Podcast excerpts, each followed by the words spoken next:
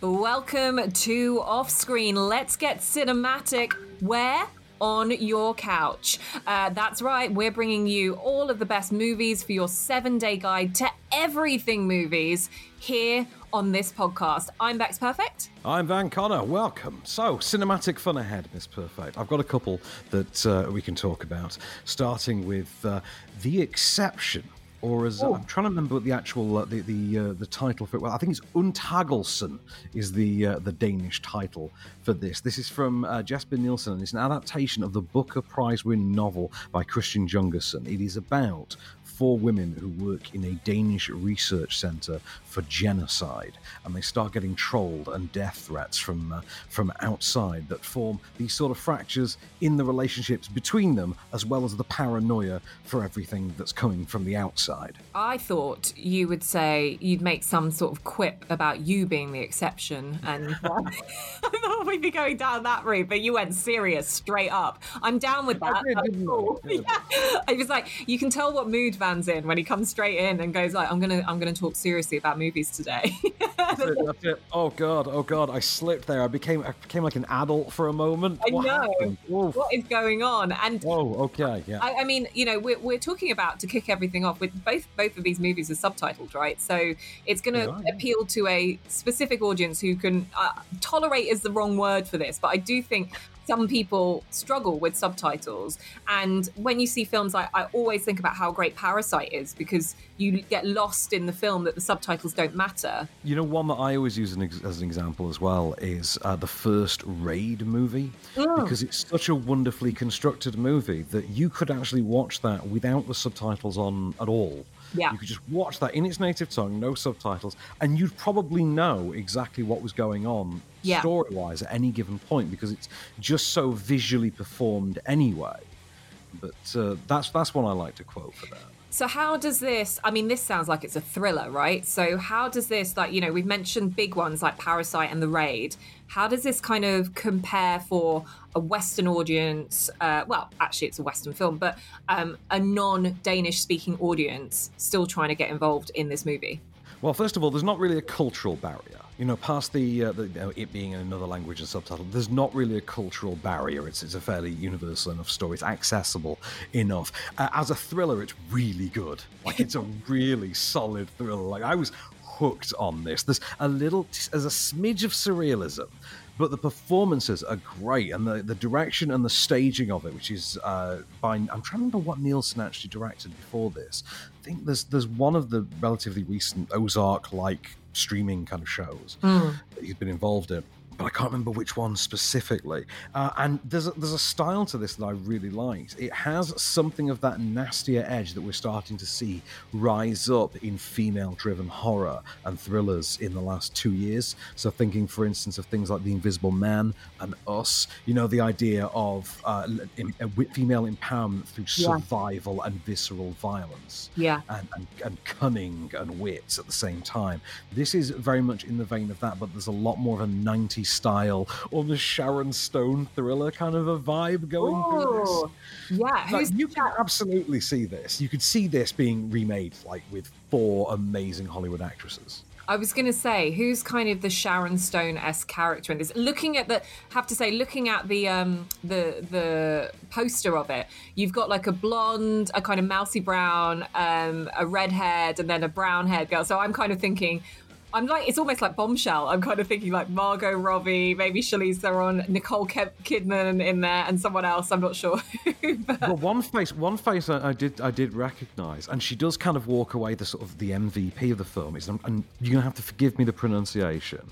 Uh, Sidse Babett Knudsen, who uh, it turns out I recognize from Westworld. She's a big ah. player. She's one of the frequent faces, maybe not one of the big players, but one of the frequent faces in Westworld. And she is absolutely terrific here. I think she gets probably the meatiest role out of the four women. Uh, but they, they're all uniformly great. And yeah. one of them gets a sort of diminutive role, but they're they're all great great characters. The staging of it allows them a lot of room to go with that. If it has a downfall, it's only, and I think this comes from the source material most likely, it's that it needs to go a little bit more sensationalist in the third act. It ramps up, just kind of, it stops being about the characters as much as it is about the contrivances of plot. Yeah. It, it, goes a bit daft, would be the short version, but it's good enough that it survives that.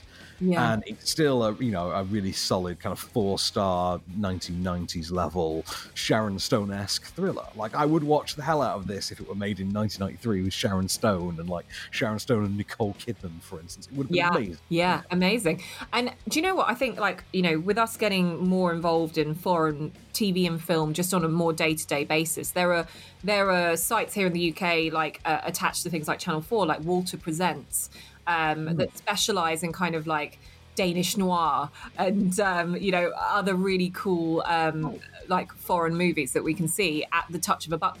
Yeah, that's the thing. That's that's also the services like Mubi as well. Yeah, Mubi I think it's like four ninety nine a month, and they add one like sort of sociological, you know, sociologically important film per day, like regardless of where it comes from in the world. And they're not all necessarily strange art house films from Denmark and nothing like that. Like you know, you might get a Parasite. At the same time, you might get. I think last week, for instance, I think they added Wes Anderson's fantastic Mr. Fox. It's basically they are kind of like a streaming platform mixed with a film school Yeah. in a strange way. They're, they're very cool about it. And of course, you know, Netflix has loads of um, you know foreign movies on there. So there's if this is your if this is your bag and you really enjoy the idea of, of watching some foreign movies, look, the first two we've got for you, the, the exception number one. Uh, number two, what we're going to talk about in a second, the White Tiger. You know, really great options for you. So the exception is out, available on digital from uh, today, and you can catch that. So if anyone does take a look at that and want to give us some feedback, definitely let us know. We'd love to hear from you. Absolutely. And speaking of Netflix and their involvement in world cinema, because let's not forget, like Netflix won. Did they win Best Picture with Roma? I think, didn't they? Because we did Oscar night together. Yeah, that's a really good question. I cast my mind back. I kind of don't I think. I think it did win. no, I I, don't feel like think it won Best Picture. I'm going to check that out because I actually think controversially, I don't think it did. Um, Well, but but let me check that regardless. Whilst- it, it was nominated at any rate. Yeah, But regardless, they are they are they are back with another uh, highbrow, high-end foreign language thriller this week, and this one is The White Tiger. Now, this is this comes to us on the back of a marketing campaign that very heavily features uh, Priyanka Chopra because she's also a producer on this, with of all people Ava DuVernay. Oh, well. wow. Yeah, this is an adaptation of a novel that's uh, by uh, Aravid Aravid Adiga, I think his name is.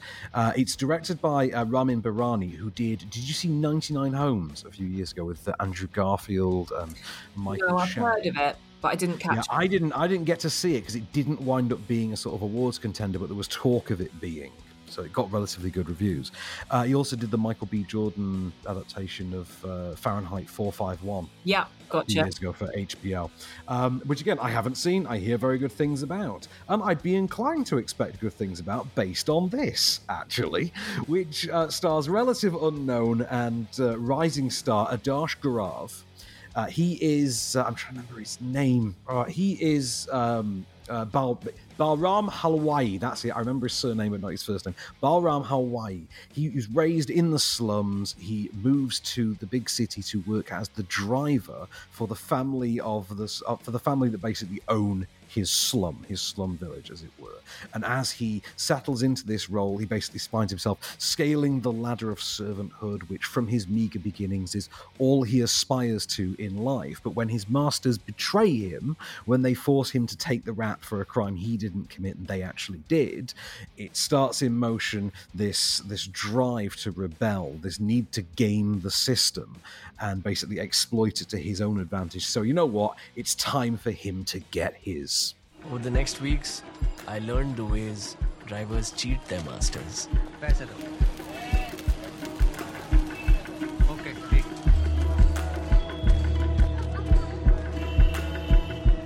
Number one, give your master phony invoices for repairs that are not necessary.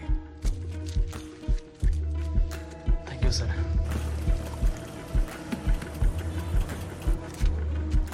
Two, sell your master's petrol to other drivers.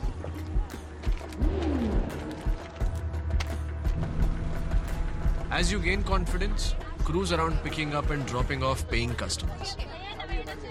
Delhi has many pickup points. Over time, you will learn them all. Okay, so firstly, just a little uh, update on what we were talking about earlier. Roma actually won Best International Feature Film at the Oscars. It didn't win Best Picture. Anyway, that aside, um, this film. Okay, I'm going to go straight in for the jugular here. Priyanka Chopra. That's what everyone wants to know. Is she any good? She's very good in this. Now, she's not as major a player in the show. She's the third lead. Now, she, in terms of stature, that very much befits what you would say. She is the third lead. There are some uh, great, great performances otherwise, though. I do think that um, uh, Adarsh Gourav. Adash Gourav, I'm going to have to try and get that pronunciation down because I'm going to feel like I'm going to be talking about this movie a lot because I really, really liked it. Adash Gourav is this brilliantly just uh, unexpectedly charismatically. Like he really charms from the get go in this sort of really unorthodox, hypnotizing a way. He just draws you in. You are, are, off on this. It feels almost like a sort of fairy tale story. It feels like almost a, an, a grand old fairy tale, but at the same time, it's gritty and it's grounded. It does have that slightly pulp airport novel a sensibility to it. You, you do know that this came from a novel because it has that flow and that pattern to it. Um, but again, you're kind of captivated by that charm that he brings to what is ultimately sort of fairy tale demeanor. Um, outside of him as well, um, Rajkumar Rao, who is his direct master, the one he does Sir, who he drives around effectively, uh, who's Priyanka Chopra's husband as well.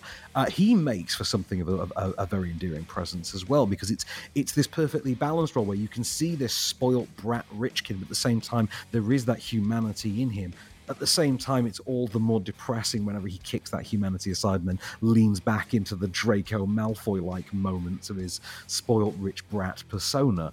Um, I think it's a really, really good movie. I think the cinematography in it is really terrific as well. I liked the sound of it. It was a little depressing to have that uh, yet another uh, film set in Asia begin with that Punjabi MC track, that same one. Every, you know the one. Yeah, yeah, that exact one. Yeah, I know, I know exactly what you're saying. So, listen, let's round up um, the two movies in terms of the ratings that you give them. So, let's quickly go. The Exception, how many thumbs up are you going to give for that? Uh, I'm going to give The Exception two thumbs up, and I'm going to give White Tiger two thumbs up as well. I think solid. they're both really, really good, solid rides. Yeah, Brilliant. So there's some great recommendations. Catch both The Exception on digital um, and also The White Tiger on Netflix, um, all available from today. Coming up next, we're going to keep you where you need to be on the couch right now with some top films for Freeview on your telebox.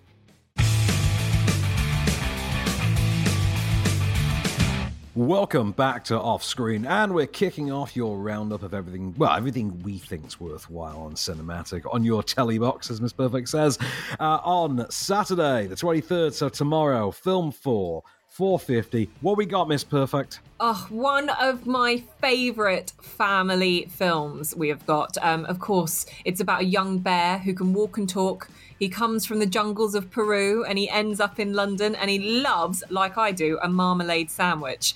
Um, of course, we're talking about Paddington.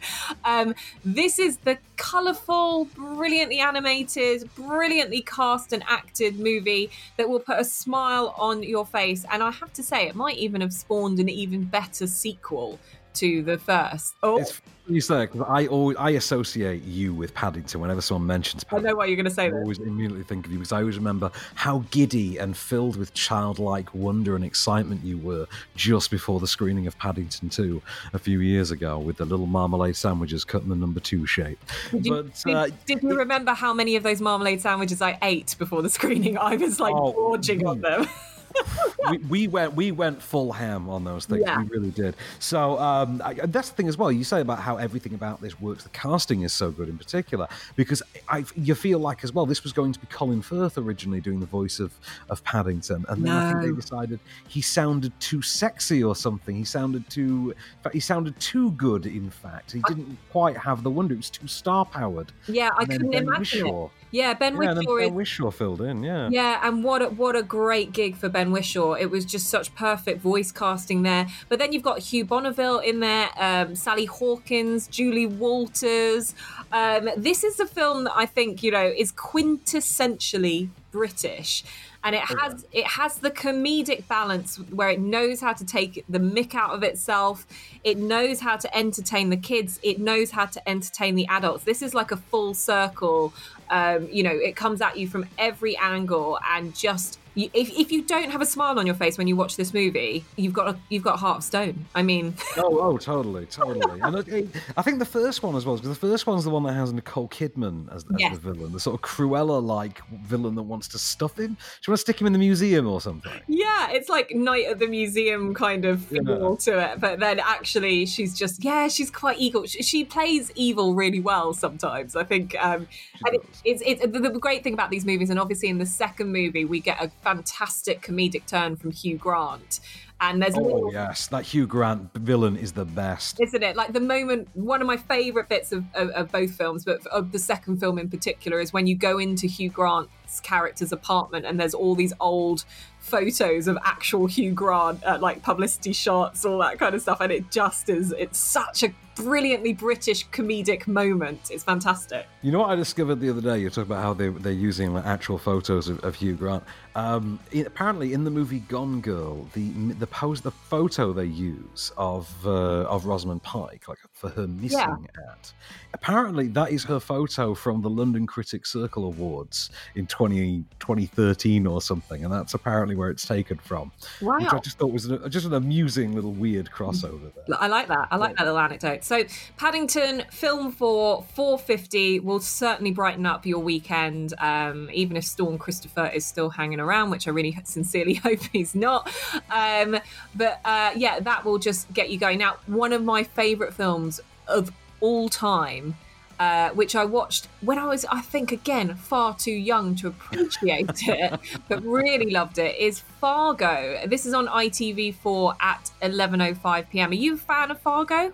I am a fan of. Fargo. I don't think anyone can not be a fan of Fargo. It's it's it is kind of the quintessential Coen Brothers movie. It's it's in the top five if it's not kind of everyone's most associated one now. I think it was one of the staple cult films of the of the very very mid nineties. In fact, I think it's ninety five or ninety six. Yeah, Fargo. But I think it's the the first. I think it's the first time I can remember uh, Frances McDormand properly getting her due. She had been in films before, but she was a very sort of middle of the road player. I think before in things like Darkman, playing the, the love interest in that, things like that. Um, but going to uh, uh, Fargo was, I think, the first time she started to get any props. And then, of course, led 15, 15 years or so later to uh, Three Billboards. Oh yeah, her role, her, her her applause in that, and now she's getting love for Nomadland. So I feel like Fargo is a quintessential film of the Frances McDormand uh, filmography, definitely.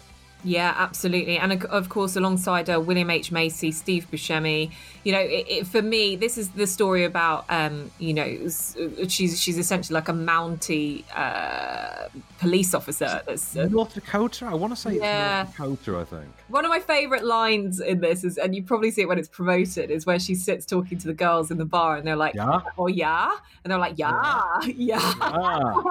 it's fantastic. It's so great, and it is. Yeah, it's classic Coen Brothers. It's uh, you know she was up for the um, best actress um, Oscar for this as well, and you know it, it, she is a powerhouse and can lead any tough movie because I think that's what she is. She's a tough character actress and she plays this role really well. So if you have if you've watched maybe the Fargo TV show and you're thinking what you know what what, what spawned this what is what has kicked this into place you have to watch yeah. the original yeah, it's so good. yeah. Ah. so treat yourself, guys. Sunday, Sunday night, 11:05 p.m. Maybe press that record button if it's a bit too late for you, but it's definitely worth keeping in your collection. Right. Speaking of keeping in your collection. Dan, take us through to how we're going to kickstart our week because it's it's it's a big one. Yeah, let's let's go for a bit of trash then. So Monday night, ITV4, 9 p.m. I want to just preface and say when we picked the films this week, the way this works is I give Bex a list of all the half decent films that we would consider half decent films that are going to be out for the week, and she picks one for each day. That is it. And I'll occasionally chime one in, like I'll say, "Can I have this for Thursday?" And you, you pick the rest. I don't mind. And that's kind of what's happened here. And she's picked this one, and I'm so glad she has because this is one of my go-to trash films. It's the best of a bad bunch, admittedly, but if you want a film that's just this is the Aldi ramen noodle of cinema. That's what it is. This is not even the, the super noodle snack. This is not even the just add milk, boil on the hob for two minutes pasta snack of the cinematic offering. This is really the 5p Aldi. This is ramen. why this is why we love the mid 90s. This is a 1995 film. What we're talking about is Under Siege 2 Dark Territory. I didn't even know it was called Dark Territory. But it never gets called that, and I think I love it. I love that it's called Under Siege 2 Dark Territory. And it's because there is a segment in the film in which they go into a place called Dark Territory. So, to, to explain, right, so this is the second cinematic feature to uh, sport the, uh, the character Casey Ryback, played by Steven Seagal, who in the first movie was a chef aboard a US aircraft carrier or a warship that then got taken over by terrorists, and he was the only one who had Iconic. die hard his way to freedom. This time around, they're doing the same thing, but instead of on an aircraft carrier, he's on a train. And he's traveling with his niece, who's like a 16 year old Katherine Heigl. And uh, he's also got an assistant who's a sort of bellboy played by Morris Chestnut. And the guy taking the, the, the train hostage is played by Eric Bogosian as a presumed dead NSA hacker who's just mental, as he claims. They, they keep going on about how he's just snapped, he's just insane, damn it, or he's just a psycho. And even he references it over and over. And his team of unforgettable goons who must, uh, you know, prevent Casey Ryback from you know taking the train back, whilst they attempt to hold the government hostage over a state-of-the-art cyber weapon. I- I'll, I'll give you the gist from this dialogue. Ryback's tactics. Ryback. That's what it says. Ryback. Casey Ryback. Jesus Christ. Who's Casey Ryback? Casey Ryback's a former SEAL team captain, a counter-terrorist expert. He's my instructor at Fort Bragg. He's the best there is. I thought you're the best there is, Penn. When she shot the intruder, did you see the body? No, just a load of blood, and if you get run over by a train, you just.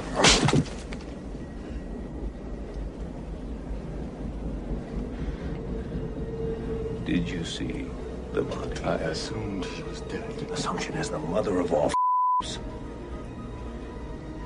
Now, when every available man to resume a full train search, inside and out, car by car, include all AC ducts. You kind of, it's a bit like Liam Neeson. You kind of want to go, God, just give the guy a break. He's on a train. Like, chill out.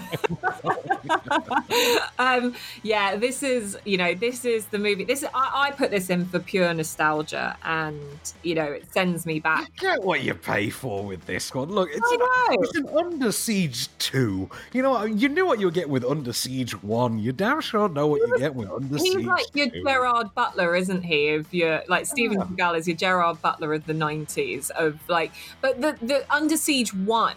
It's quite an iconic poster with him in his like full navy naval regalia, and then the ship just in front. And uh, like, I just yeah, look, I look take it with a pinch of salt. It's pure trash. It's great fun. It's the mid '90s. Steven Seagal, whatever you think of him now, back in the day, what's not to love? Well, this is the thing. I mean, it uh, on on a sort of on its own levels. If you're judging it sort of on its own spectrum, uh, it doesn't have as good a villain, for instance, as the first. I mean, don't get me wrong. It has an interesting enough villain. Eric Bogosian going sleazy hacker is a lot of fun. It's just it has a very different energy to Tommy Lee Jones in Yeah. the first movie, and Yeah. Tommy Lee Jones as that very obviously Mick Jagger inspired, you know, evil terrorist slash rocker is that's quite an image. Like it, it's weird to remember Tommy Lee Jones being that young in the leather jacket with the headband and the, the Mick Jagger hair, with the with the knife between his teeth and things like that. It, I say very different energy. I don't think it works quite as well, but uh, it, it, it's vaguely amusing. It's amusing. You know, I have a good time with it. It's, it's fun to see the really awful visual effects as uh, Steven Seagal runs through an exploding train and things like that. Oh, you got to love it for that. So, guys, check it out. Monday, it's going to kick off your Monday night, 9 p.m. ITV4. Um, a lot of harmless fun, but not so harmless for Steven Seagal. Looking to stay in the loop with the latest movie news? Then say hello to the Daily Reel, your bite sized hit of the biggest happenings, hirings, firings, release dates, scandals, and everything else going on behind the silver screen. Delivered to your ears every weekday morning in less time than you'll spend in the shower. Subscribe to the Daily Reel on all major podcast platforms or ask Alexa to install the Daily Reel skill for your morning flash briefing. Make your morning cinematic with the Daily Reel.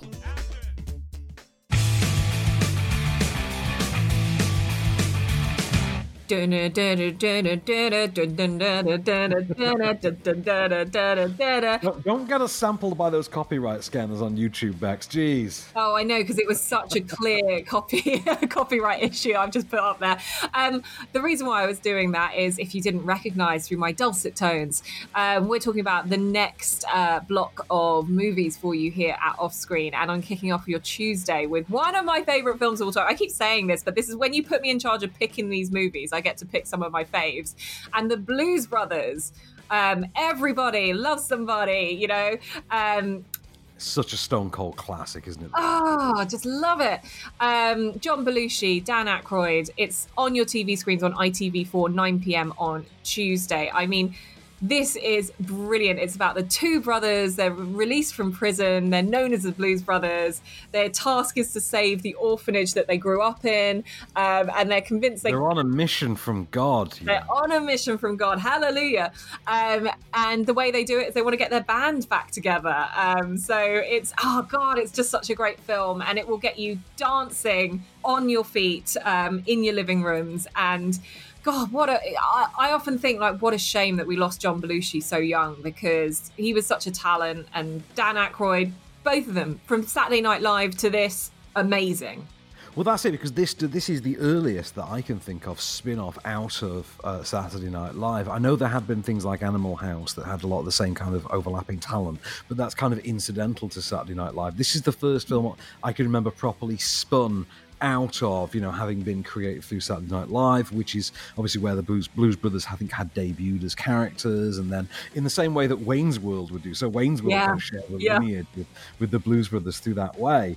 But uh, Dan Aykroyd, John Belushi, sadly, John Belushi would pass uh, not long after the Blues Brothers, and then you know years later, Dan Aykroyd would do the sequel with John Goodman and Joe Morton, and it was just an absolute travesty. But this first one is just wonderful. It just had an absolute who's who of Motown talent. the- James uh, Brown. Everett, the, exactly. uh, Yeah. uh, Aretha Franklin, people like Cab Calloway, people like that. It was just an amazing roster. What a soundtrack for a film. Yeah, and that soundtrack is just. It, I grew up with that soundtrack, and you know, Minnie the Moocher, all that kind of stuff. You just you'll hear it, and you know immediately it's associated with that movie. So, guys, get. Like, I'm talking about nostalgia yet again, but get some of it in you because in in these kind of times that we're living in, you need something to really uplift you, and there's nothing that can uplift you quite like the Blues Brothers. So that's on ITV4 at 9 p.m. Now, another film that I think will really uplift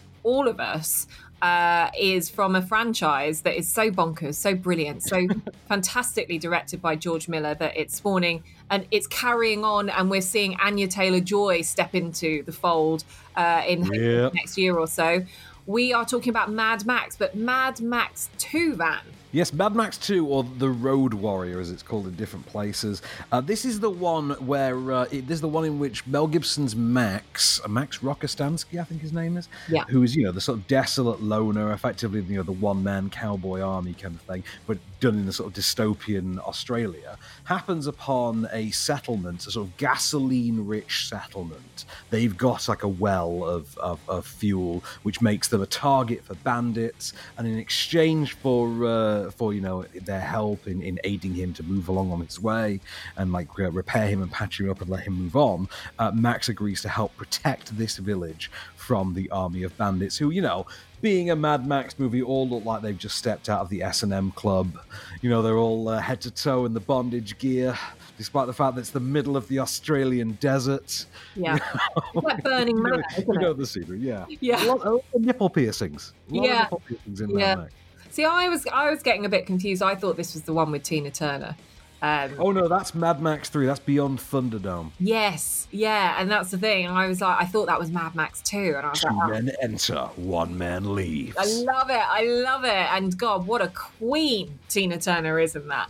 Um, but anyway, this is just as you know, this is just as good, just as iconic. The, the whole like the fact that actually a third movie in a franchise is super iconic is incredible when it comes to to Mad Max. Well, the one thing I always remember about Mad Max too, other than I think Mad Max has a lot of the uh, the Evil Dead kind of a thing going on for it. You know how Evil Dead and Evil Dead Two are effectively the same movie. Yeah. Like, rather than actually make a sequel, what Sam Raimi did was went and remade the first movie with an actual budget this time, with like a proper budget. Well, comparatively, but for some reason just decided to call it Evil Dead 2. Anyway, it's very much the same kind of thing with Mad Max 2. It is canonically the you know the next chapter and everything but it does feel like okay now we're going to show you what this looks like when we've got like a proper budget in it. Because the first movie really is as bare bones as it can get. It works. It's a really Yeah. But it's very bare bones mad max 2 is where you you kind of get the, the first sort of proper setup for what will become fury road you know this absolutely blinding post-apocalyptic aesthetic but mad max what road warrior is definitely where that begins for me i think Sure, sure. I'm I'm with you on that as well. And you know what? What- Again, I'll, I'll go back to kind of, I suppose, what I was sort of saying about Steven Seagal. Whatever you think of Mel Gibson now, back in the day, um, as Max in this, br- blooming brilliant. I have to say. You know what? He is the villain in an upcoming film that I think we're going to get to review in March called Boss Level. That is basically Groundhog Day with a with a sort of a mercenary who keeps getting killed in a variety of different horrible ways. Like Wow. there's a, every assassin in the world is after him, John Wick style, and it's basically him trying to survive, but at the same time he's going through Groundhog Day. It looks so much fun. Yeah. Mel Gibson's the baddie. I can't wait. Yeah. And if you guys can't wait to get your Mel Gibson fix, then Mad Max 2 is on ITV4 at 10 p.m. on Wednesday. Now, when I do these uh, these these picks of the week, um, as Van alluded to earlier, sometimes he kind of just says, "Look, here's a selection. You pick whatever you want." And sometimes he goes, "No, but I definitely want a movie in this," and and that happened this week. That happened. Um, and I might go and watch this as a result of Van's pushiness around this. um, Crimson Tide, ITV4, 9 p.m. What's your what? Why? Why the love? Right, I love Crimson Tide. Crimson Tide is a is it 1995, 1996 uh, thriller from Tony Scott. It stars Gene Hackman, Denzel Washington, Viggo Mortensen, James Gandolfini, George Dzundza. It's just got a hell of a cast in there. Right, there's a young Ryan Phillippe in there.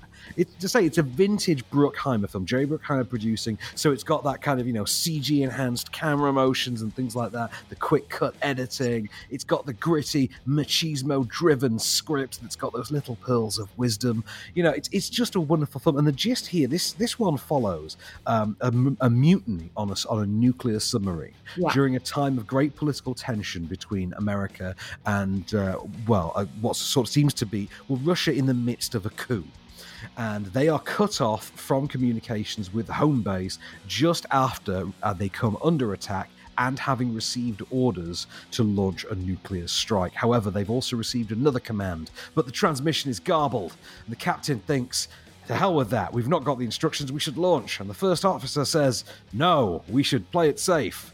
And hence a mutiny erupts between Denzel and Gene Hackman. Honestly, you can't beat that for an awesome concept. All I'm saying, Captain, is that we have backup.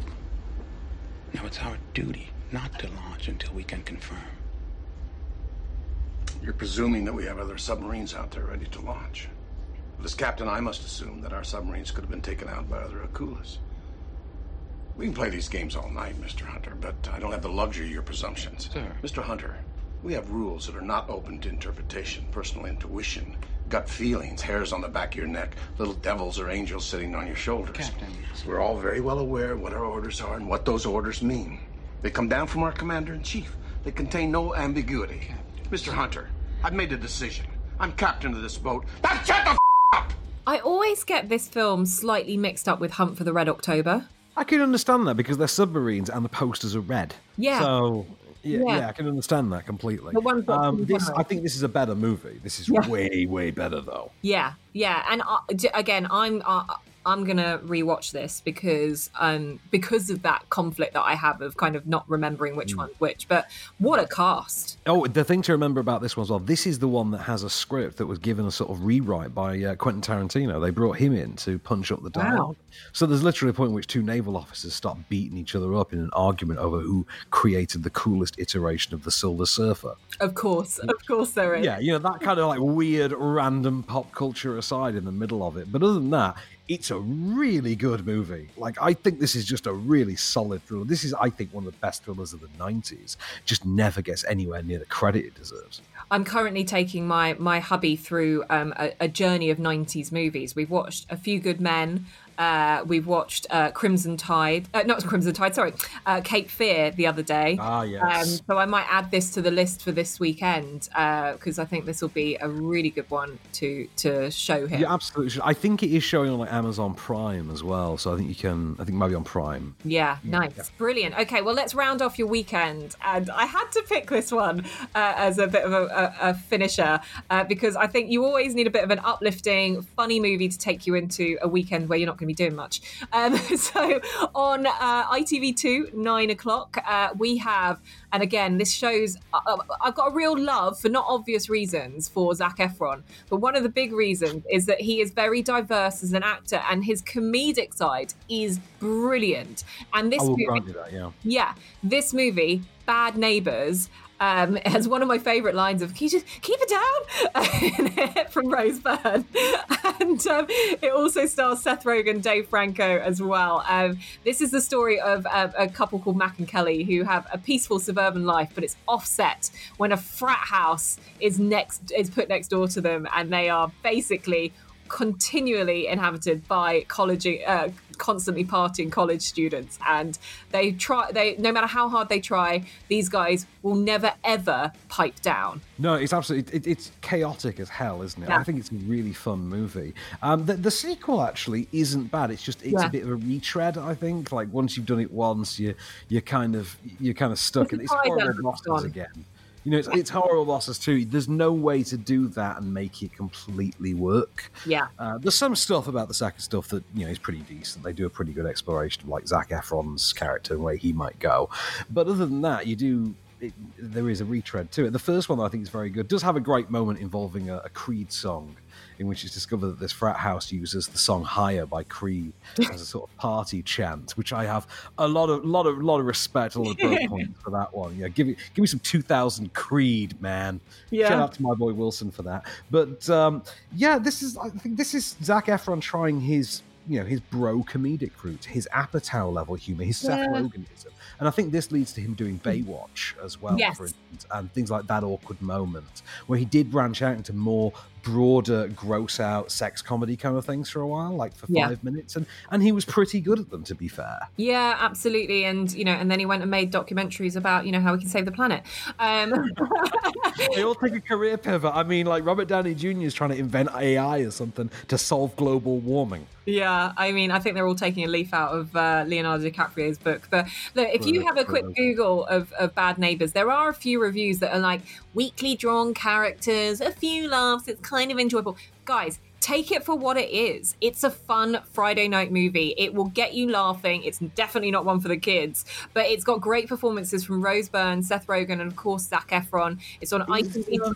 Is this the one with Ike Barinholtz in as well? I think it is, isn't it? I think It Ike be. Barinholtz is Seth Rogen's best friend in this one. I, maybe. I'll have to double check. Might be Ike Barinholtz. I remember Seth Rogen's best friend character being played by someone quite Yes, funny. yes, it is. Jimmy. He plays Jimmy. Yes, yes, it is. Yeah. Yeah. He gets some really great moments in this as the sort of idiot sidekick friend. I Yeah. think he's really underappreciated in these films. Yeah. Ike Barinholtz is great anyway. But yes, as you say, ITV2, 9 p.m. Friday night backs. Absolutely. And coming up next for you, uh, we will be back with some DVD, Blu ray, and of course, streaming.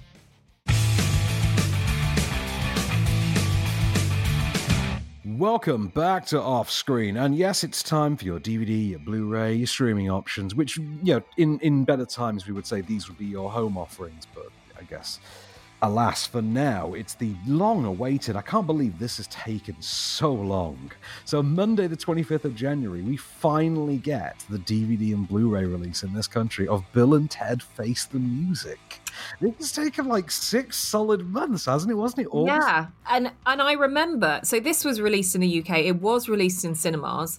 For yeah. obvious reasons, it took no money, um, and this, It's 30 or 300 grand or something like that. uh, yeah, for obvious reasons, this should have gone straight to streaming and had a big marketing push for it to do that, or video on demand, or whatever. And it, I mean, the cult audience of Bill and Ted, like me, who was absolutely chomping at the bit to go and watch this, would have paid good money for it. But I certainly wasn't going to go out to the cinema, unfortunately. No, I completely agree. Of course, the plot this time around is it is pretty much real time since the events of Bill and Ted's bogus journey. It's been like 30 years. They're now middle aged dads to 20 something slacker children themselves. Uh, Billy, I think her name's Billy, like Wilhelmina, shortened Wilhelmina, uh, and uh, and Theodora? Theodora, Theodora, I think Yeah. her name. So they literally have named their kids Bill and Ted as well, and uh, they are uh, summoned by the uh, the sort of high court judges of the future to tell them they have like 17 minutes, or sorry, uh, 70 minutes to record the song that's going to save all of time and space and reality from imploding in on itself. Greetings, my excellent friends. Do we know you? I'm Kelly. Wait, you're Rufus's daughter. I am, and I've been wanting to meet you my whole life. It must be very disappointing. Not at all. We have a problem, gentlemen. Potentially a very serious problem. About the music? About the music. They just want to talk to you. Dude, I got a very bad feeling about this. It'll be fine, Ted. They totally love us in the future, dude. A couple of lovely little nods to Rufus actually um, in in this movie, which I really appreciated. Um, but this, so okay, I'm coming at this as a, a big fan of the first two movies. Um, I actually rewatched them in anticipation of watching this, and those movies still hold up. I was a bit meh about this movie. It kind of it satisfied audiences in a couple of ways. I thought Death was brilliant in it for a small section of the film, and I was so glad to see that. I thought um, Alex Winter was great um, as he came back, um, uh, but Keanu Reeves, interestingly, like he has aged really well, but in this, he just looked like he'd aged a million years. It was crazy. Seeing him with the beard, that's why he's had the beard for so long now that you've forgotten like what he actually looks like. That's Yeah. probably what happened. But I mean, I agree with you. Like, I don't think, for one thing, I don't think the film is in any way as memorable as the first two films. No. Uh, it's it certainly doesn't quite justify its existence, but what it does play as eventually, like, I mean, I came at it as a huge fan.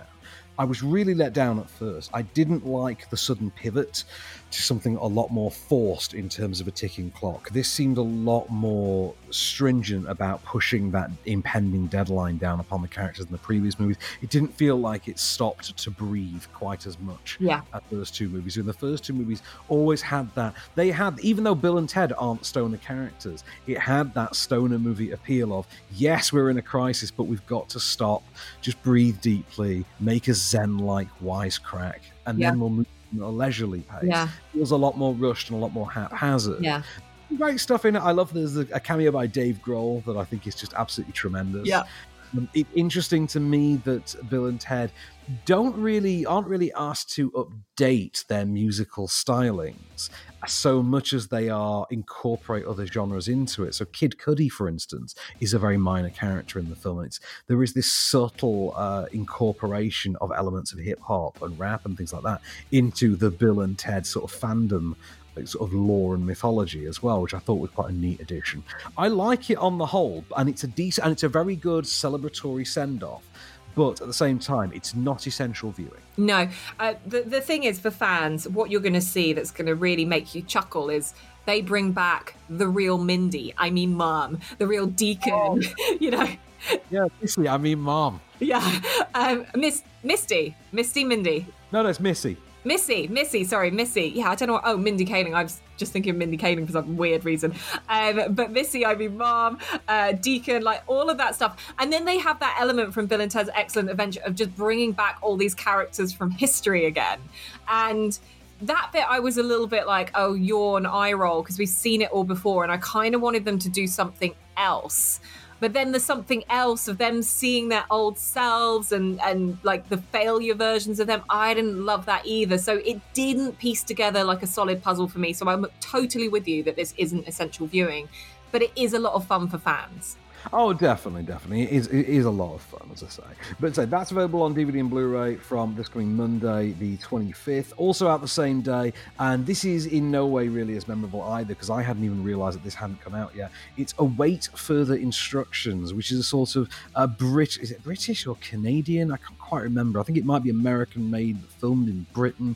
It's got an intriguing uh, sort of lineage to it. It's like I think it's American money, but they've made a British horror movie for some reason. That's a, a, little bit kind of prescient now that I think back on it. So it's the story of a guy takes his girlfriend home to meet his parents for Christmas in Britain.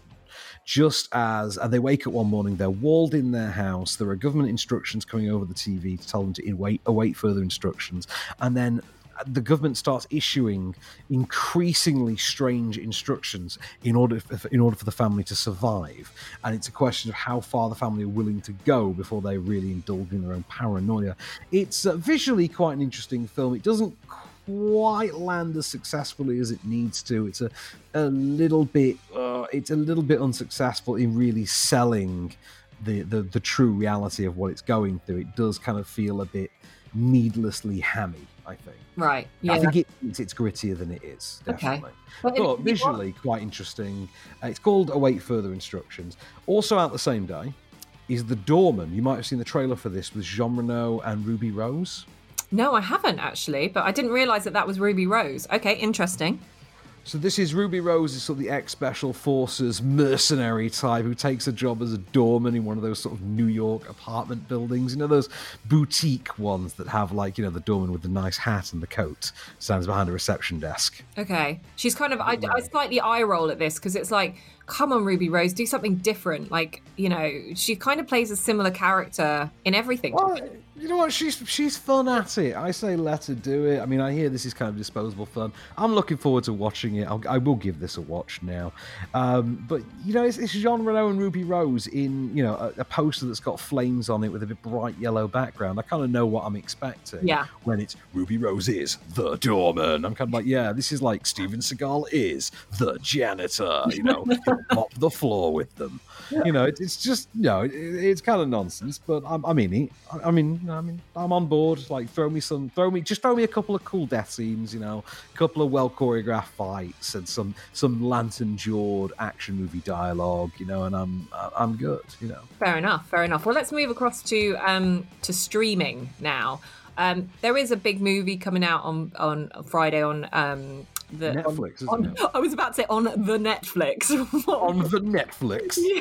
Did you hear about it on the Facebook, Rebecca? I may, I may have done the van. Um, um, but this is a movie. Uh, it's had quite a lot of press about it. Um, stars Carey Mulligan, stars uh, Lily James, Ralph Fiennes, Johnny Flynn, Ben Chaplin as well is in this as well, and it's um it's a drama uh, which is uh, about a, a, a well-to-do lady out in the country who employs um, I suppose like not a farmer, but someone who who knows how to do some ex- excavating. He's, he's he's a sort of amateur archaeology. He was an yeah. amateur archaeologist, was because this is a true story. This is based on the uh, the Sutton Hoo uh, excavation. yes. And, they, they... Uh, and like you say, rich, rich lady who thought she had stuff that needed excavating on her land and hired a, an archaeologist to basically dig it up and catalogue everything. Yeah, absolutely. And they discover this massive Viking ship, and it's just uh, you know it's it's, it's big.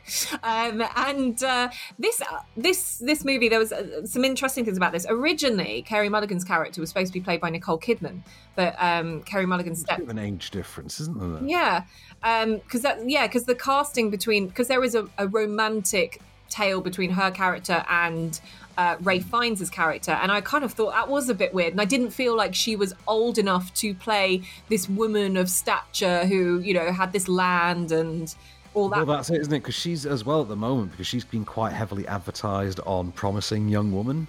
In Yeah. which she is playing sort of like you know a 28 year old you know viper hot psycho assassin lady out for vengeance. Well, not assassin but you know out for vigilante type figure. Uh, so seeing her play something this kind of buttoned down and emotionally wrought with that romantic element with a guy the age that Ralph Fiennes is you can see the, the problematic nature of, of that. It's a, it's a difficult sell. But she it's uh, you know apparently it is sold on the emotional side. Yeah, and she's kind of playing to type in this. Like it's what you'd expect from Carey Mulligan in a way. It's a period drama. It's you You just hit it on the head there. Playing to time. Is it a period drama? Yes, it is. Is she going to be unhappy and physically mistreated for a lot of this role? Yes. Yes, she is. yes. Is there going to be an odd side smile every every other scene? Yeah, there possibly is. Um, but look, I, look, I'm quite looking forward to this. Like, I love Johnny Flynn. I know we kind of gave Stardust a bit of a battering. Uh, so, yeah, Starman. But Sorry, not for him, Star- Stardust. But we didn't. We didn't give it a battery for him. I think we were both quite specific that he was perfectly fine in Stardust. Yeah, he was, and, and this is the thing, and he's emerging to be this this brilliant, uh, brilliant actor who's coming up on the kind of indie stakes, moving into more of the mainstream. And what we're seeing now is, you know, is him moving into getting a wider fan base through a big Netflix movie that they're putting a lot of uh, emphasis behind. It will be interesting to see, seeing that they couldn't get Nicole Kidman to play the role. Uh, due to scheduling, whether or not this comes out as a bit of a disjointed movie. But overall, I'm looking forward to it. And it's out next Friday on Netflix. Absolutely. So uh, next week we've got a couple of movies I'm really looking forward to. Next week we've got the reboot of the Wrong Turn series next week, brilliantly entitled Wrong Turn. we've also got the stars of two separate streaming movies from recent weeks. The stars of Wild Mountain Thyme and Outside the Wire join forces as Jamie Dornan and Anthony Mackie team up in the sci-fi time travel action Synchronic out next week as well, so we can have a look at those as well as all the movies on Freeview, streaming, DVD, and Blu-ray. So until next week, I've been Van Connor. And I've been Bex Perfect, and we shall return.